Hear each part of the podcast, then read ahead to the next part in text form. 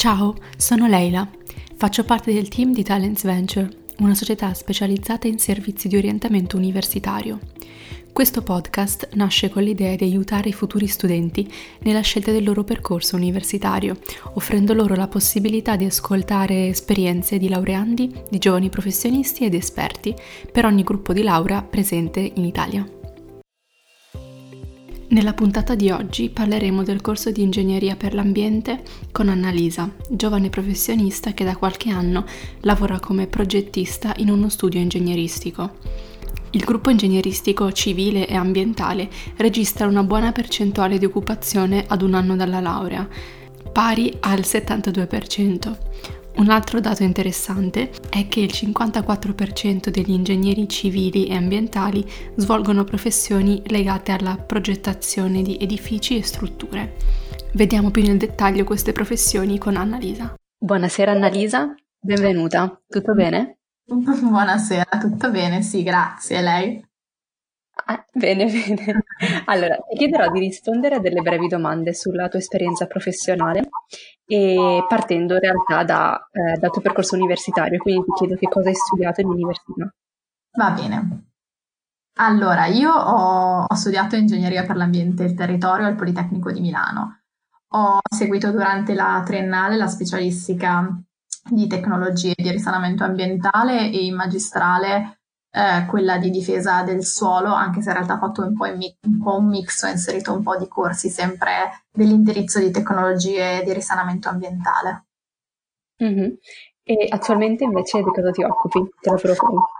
Eh, lavoro da circa due anni per una grande società di ingegneria che lavora nei settori energetico e eh, industriale principalmente io lavoro nel dipartimento ambientale dove ci occupiamo eh, della progettazione di impianti di trattamento acque, correnti gassose, residui, eh, seguiamo bonifiche, facciamo consulenza ambientale, eh, quasi sempre in, comunque nel settore industriale. Eh, il mm-hmm. ruolo è quello del project engineer, che è quindi una figura di coordinamento che si affianca al project manager nella gestione del progetto. È un po' un'interfaccia tra le varie figure coinvolte nel progetto, sia interne che esterne, quindi clienti, fornitori, appaltatori e così via. E c'è una giornata tipo?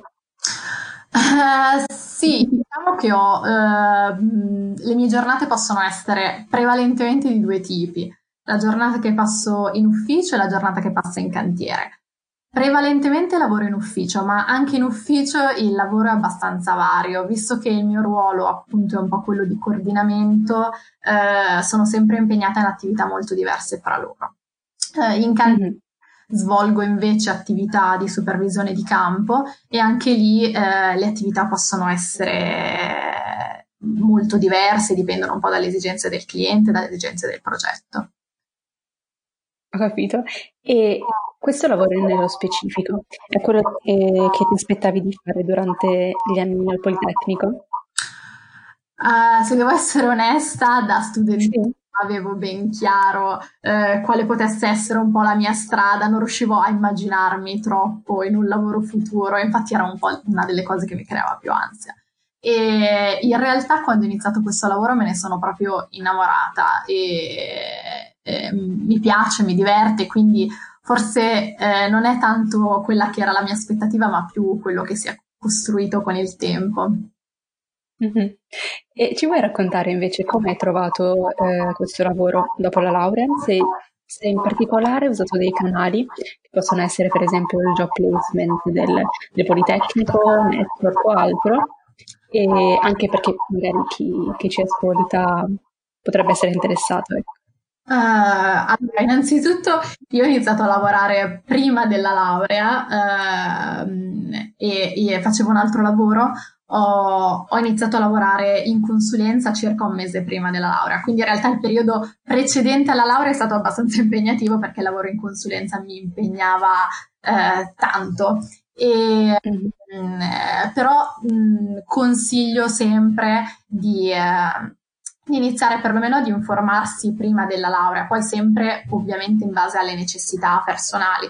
Però consiglio di iniziare a fare un po' di brainstorming per capire quali sono i settori di interesse e quindi quali sono le aziende eh, di interesse. Ecco, anche mettere giù banalmente una lista delle aziende eh, preferite iniziare a guardare un po' i loro siti. Quindi ecco, parlando di canali, internet eh, è, è, il canale principale che, che, io perlomeno personalmente ho utilizzato, i siti delle aziende, le, le pagine di LinkedIn. LinkedIn secondo me è uno strumento eh, efficace e, e ecco, prima della laurea consiglio comunque di iniziare a a farsi un po' un'idea di quello che è il mercato del lavoro, iniziare a preparare un curriculum sintetico, una lettera di presentazione un po' sempre da personalizzare in base al ruolo, all'azienda per cui si fa domanda.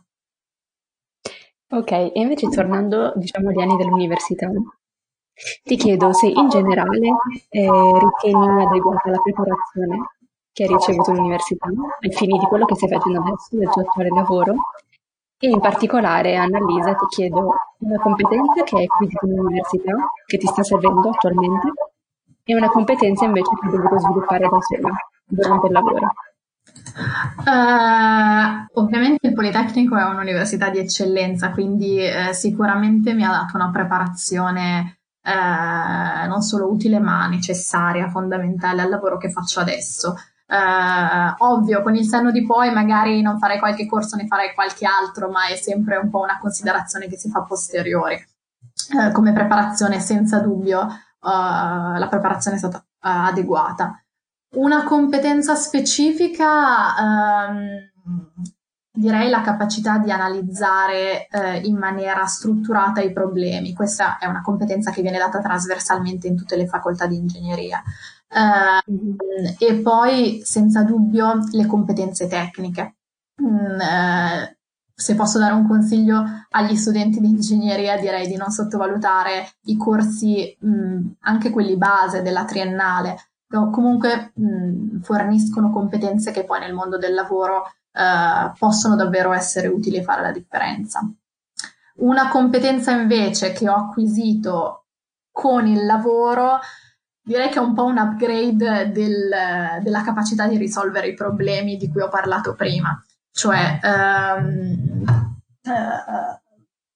la capacità di affrontare i problemi in maniera strutturata, ma anche problemi nuovi di cui uh, si sa poco o nulla e, e, in cui quindi bisogna davvero ingegnarsi, davvero essere ingegneri. Ecco, questo è un qualcosa che ho imparato con il lavoro, anche perché spesso e volentieri eh, questa capacità deve venire fuori in maniera rapida in condizioni che possono metterti sotto pressione. Quindi l'esperienza lavorativa aiuta ed è un qualcosa che si apprende con il tempo. Certo, invece la competenza che ritieni la più importante nel tuo ambito per avere successo? Cioè quella che un ingegnere diciamo, ambientale, giusto, come, come te, deve assolutamente avere. Mi legherei un po' alla risposta precedente, cioè proprio perché il mio lavoro è, è, presenta, cioè ti, ti, porta sempre in situazioni nuove, sconosciute. Anche persone, project manager che hanno vent'anni di esperienza, spesso si trovano ad affrontare problemi totalmente nuovi. Quindi la competenza più importante è, è un po' l'adattabilità, eh, l'intraprendenza eh, e la struttura mentale per affrontare problemi nuovi. Uh, quindi ecco, secondo me è, è, è, un pool di competenze uh, che, che, è fondamentale per il lavoro dell'ingegnere. Ho capito. Annalisa, prima parlavi di esperienze e di, del fatto che tu comunque hai iniziato a lavorare prima del, della laurea effettiva. E ti chiedo quindi quali sono eh, le esperienze che consigli di fare durante l'università eh, per eh, diciamo, avere un'esperienza formativa personale e professionale a 360 gradi. Possono essere esperienze di stadi, associazioni, volontariato tutto quello che puoi allora, sì, devo dire che io ho fatto un po' di, di tutto fra, fra, le cose che hai citato. Sì, ho iniziato a lavorare mh, prima della laurea, però comunque un mese prima, quindi quasi in concomitanza con la laurea. Durante il mio corso di studio ho avuto modo di fare sia un Erasmus, ho fatto uno stage all'estero Uh, e ho fatto parte sia di associazioni studentesche e ho fatto anche del volontariato, quindi ho fatto davvero un po' di tutto. Mm-hmm. Sono state tutte esperienze uh, fondamentali e che mi hanno costruita non solo come professionista, ma soprattutto come persona, cioè sono un po' le esperienze che mi rendono quella che sono. e che consiglio, le consiglio tutte, eh, sia dal punto di vista strategico che dal punto di vista personale, perché ovviamente il mercato del lavoro, essendo ormai così eh, competitivo, globale, eh, richiede questo tipo di esperienze, non solo per banalmente poter imparare le lingue, eh, ma anche per poter acquisire quelle competenze che ho citato prima. Eh, quindi eh, non voglio ripetermi, però davvero poter studiare o lavorare all'estero, poter fare volontariato ti aiuta a eh, imparare a relazionarti con persone molto diverse da te, di cultura, di background, eh, crea empatia, eh, quindi tutte eh, competenze che non solo poi alla fine arricchiscono il nostro curriculum, ma ci arricchiscono eh, come persone. Ho capito, grazie mille Annalisa per il tuo tempo e per i consigli. Di nulla, grazie a te. Grazie per aver ascoltato il podcast. Se volete saperne di più su quello che facciamo, seguiteci sui nostri profili Instagram, Facebook e LinkedIn, dove ci troverete come Talents Venture. Alla prossima puntata. Ciao!